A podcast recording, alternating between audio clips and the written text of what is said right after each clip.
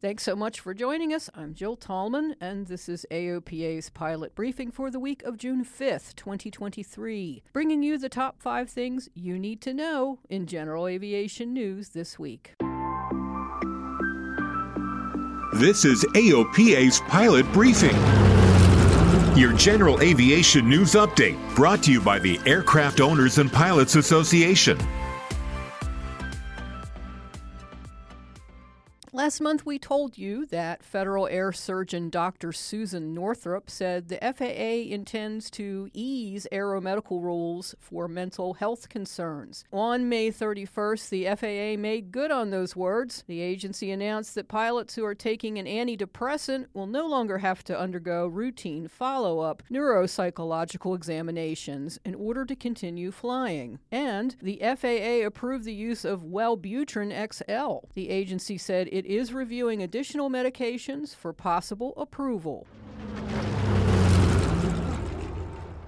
Brian Shul, who was one of the first people to pilot a Lockheed SR 71 Blackbird, has died. He was 75. Shul served in the Air Force as an attack pilot, and he was shot down near the end of the Vietnam conflict. He suffered burns so severe that he was not expected to live. After a year of hospitalization, surgeries, and physical therapy, he was able to pass a flight physical, and he returned to active duty. He flew the legendary reconnaissance aircraft at Mach 3.5 and also taught other pilots how to fly it. After his retirement from the Air Force, he wrote seven books, including two about the SR 71 Blackbird. Shul frequently spoke at aviation gatherings and enthralled audiences with his stories. The team from Embry Riddle Aeronautical University's campus at Prescott, Arizona, took home the national championship title from this year's National Intercollegiate Flying Association Safety and Flight Evaluation Conference. Whew.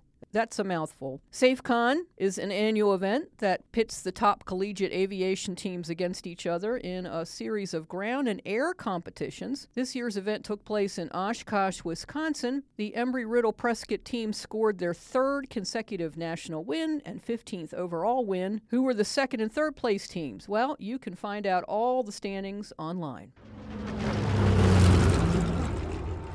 Back in March, we told you that the Reno Air Racing Association had announced the final event will be held this year at the Reno Stead Airport in Nevada. Since then, we've been waiting to hear whether a new location has been selected. Reno Air Racing Chairman and CEO Fred Telling said the group is working double time to find a suitable location. A request for proposals has been finished, and a number of airports have expressed interest even before it was available. Telling wouldn't disclose much about the contenders, but he did mention one, Buckeye Municipal Airport in Buckeye, Arizona. Buckeye can't host the fastest course, but they could host the T6 category and below.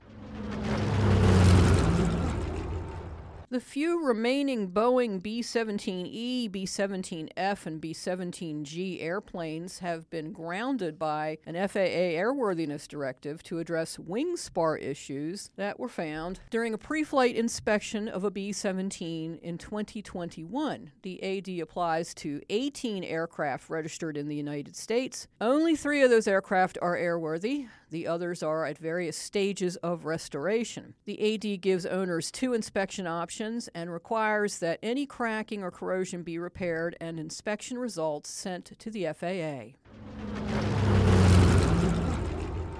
To get the full story of everything you heard here today, visit AOPA.org and don't forget to follow us on social media. And if you have an Amazon Alexa device, you can now listen to this podcast by saying, Alexa, play Pilot Briefing on TuneIn.